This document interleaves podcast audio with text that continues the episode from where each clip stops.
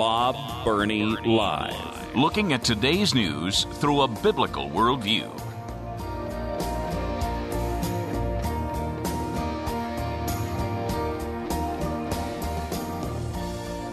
Well, I said a little earlier that we're not going to talk anymore Biden, and not really Biden, but some of his picks for office that he is proposing, and other people in the government. And we also talked about COVID earlier, and I didn't plan on going back to COVID, but this last half hour is kind of a potpourri. There are several stories that I just wanted to make sure I got to before the end of the program today. And this is one of them, to go back to the COVID thing. I have contended from the beginning that the masks are worthless. Now, let me clarify. Masks are not worthless. Otherwise, they wouldn't wear them in operating rooms. Okay? Masks can and are effective in some situations if they are used correctly. Now, number one, the kind of mask that is most effective is an expensive surgical mask that is fitted tightly around the mouth and the nose. Tightly around the mouth and the nose. And they're surgical masks, okay?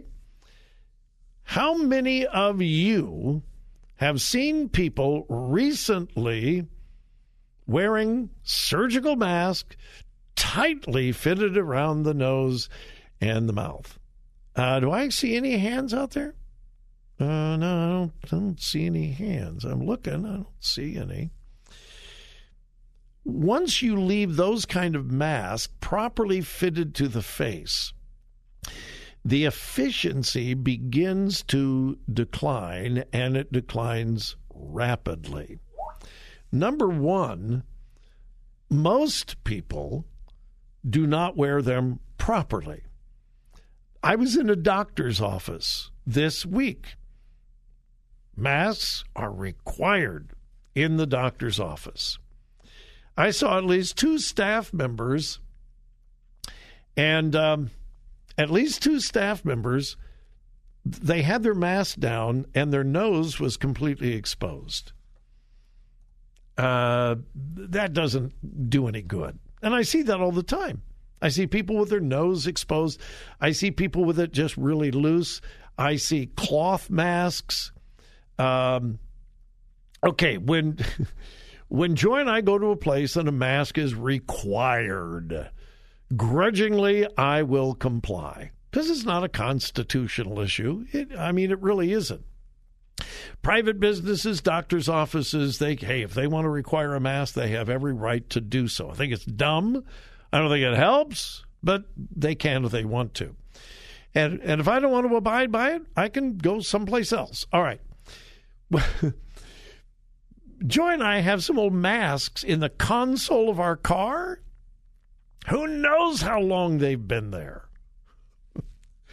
And in the rare occasion, because most places we go do not require masks, we drag those out of the console, stick them on our face. And now that I think about it, who knows what's on those masks? But anyway, I don't think the masks do any good. And I've got a study, and it's way down in my stack, and I'm not gonna take time to find it.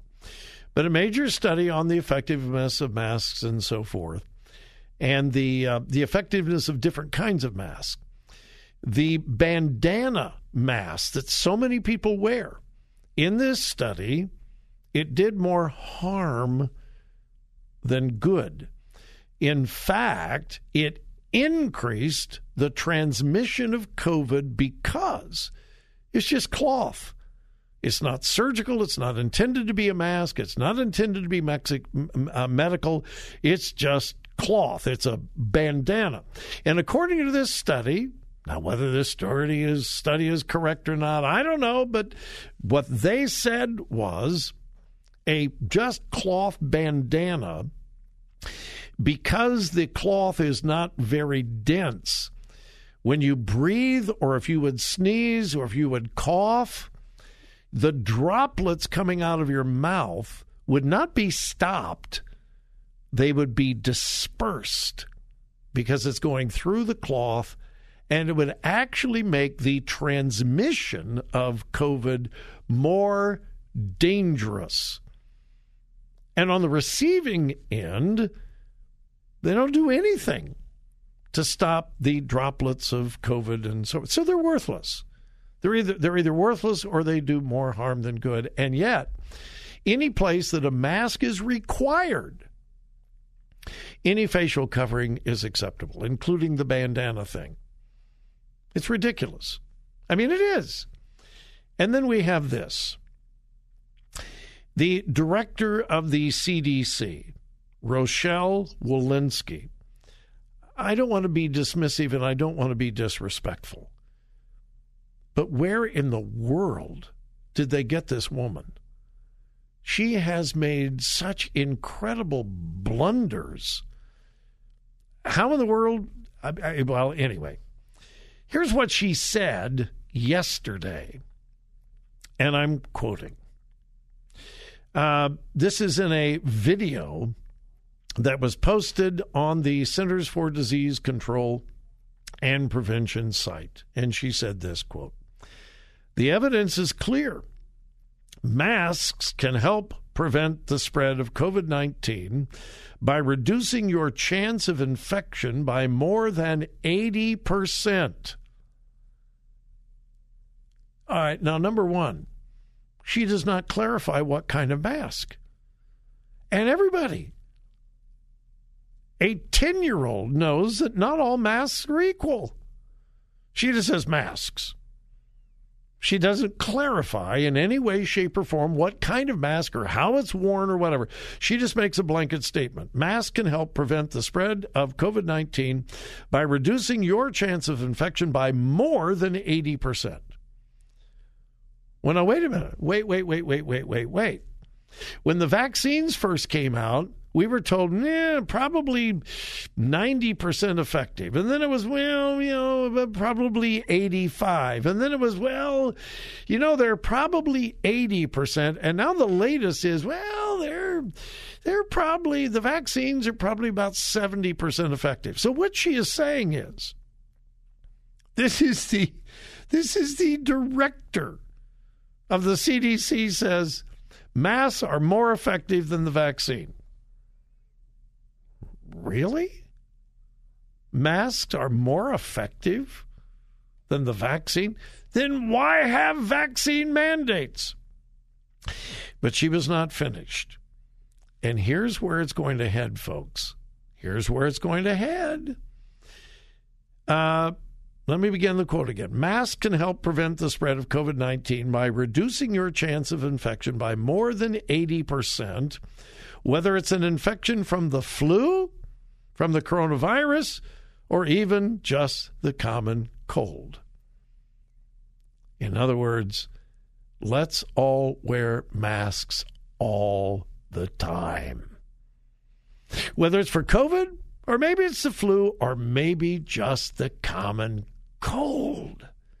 So let's all wear masks all the time, everywhere.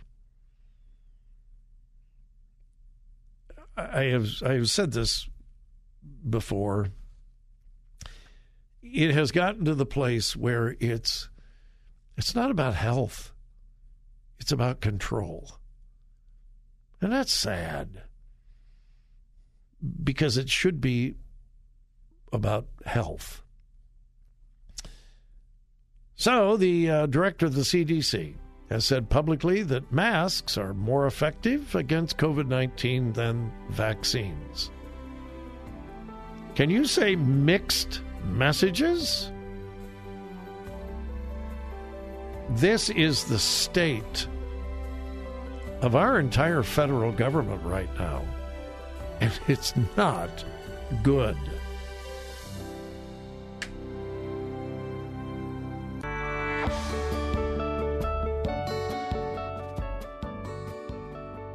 Talk radio that makes a difference. Makes a difference. This is Bob Burney Live.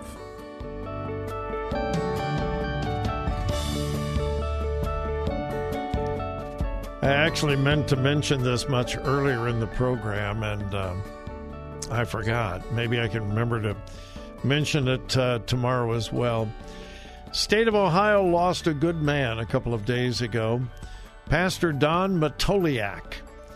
Pastor Don Matoliak was a pastor of an Assembly of God church up in Mount Vernon. Joy and I first got acquainted with him up there. We were involved in some prayer events. He was very involved in the John Freshwater scandal. It wasn't a scandal on John Freshwater's part. He was the school teacher up in Mount Vernon that was fired because he had a Bible on his desk. Some of you may remember that. It was an unbelievable injustice done against a good man that was founded on absolute lies. It was founded on absolute lies. Well, Bob, how do you know that? Because my oldest grandson was in the classroom when these supposed events occurred. And that grandson, I was with him just a few days ago, and we talked about the Freshwater thing.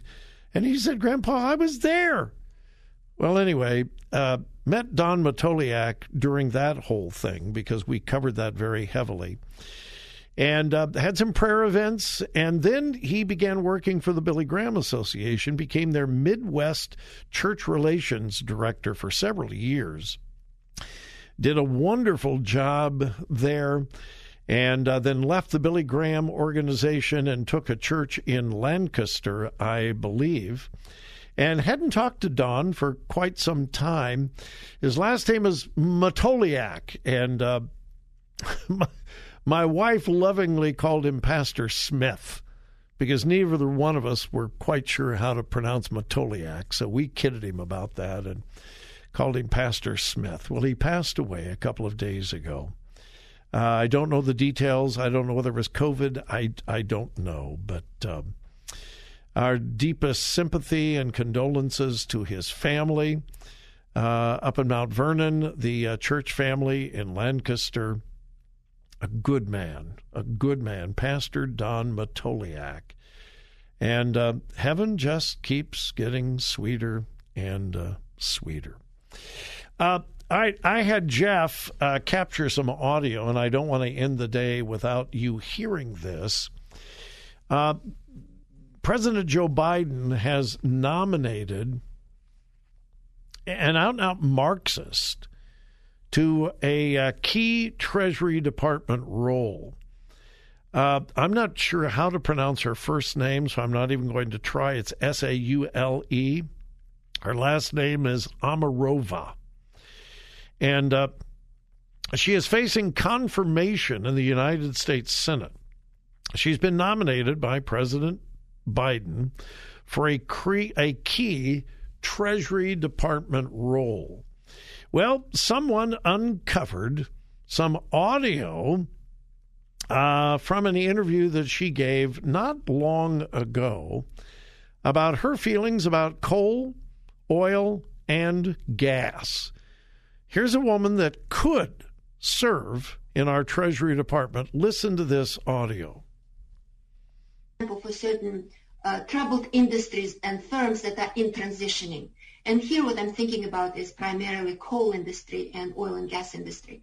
A lot of the smaller players in that industry are going to probably go bankrupt in short order. At least we want them to go bankrupt if we want to tackle climate change, right? Let that sink in. Talking about the coal, oil, and gas industry, which employs hundreds of thousands of people. She said, and I quote, you just heard it, a lot of the smaller players in that industry are going to go probably bankrupt in short order. At least we want them to go bankrupt if we want to tackle climate change. Will people be put out of work? Yes. People lose jobs? Yes. Will families suffer? Yes. Will the energy prices rise? Yes. But you see, the liberal left has made climate change their religion. This is not just a political belief any longer. This is their religion. And I'm being absolutely serious. This is their religion. They have a god, and the god is Mother Earth. They are literally Earth worshipers. And because they are Earth worshipers, anything that might harm Mother Earth, we have to destroy. And if it hurts people, it's okay, because we are serving our god. It is like offering sacrifices to their pagan god. Like the ancient Aztecs would offer human sacrifices to their god. That's what the liberals are doing. Now, how do we respond to this whole thing from a Christian standpoint and a biblical standpoint? If we believe in creation and not evolution, then we believe that God created this planet and everything on it for a purpose. What is that purpose? To serve mankind. The earth is here for our purpose, not the other way around. Check it out. First three chapters of the book of Genesis. This earth is for our use. We're to use it wisely. We're not to abuse it or misuse it, but everything on this earth has been placed there for our use, including coal, oil. Why do if we believe that God created, then we have to believe that everything has a purpose. And everything in nature is for the enjoyment and the use of God's ultimate in creation, man.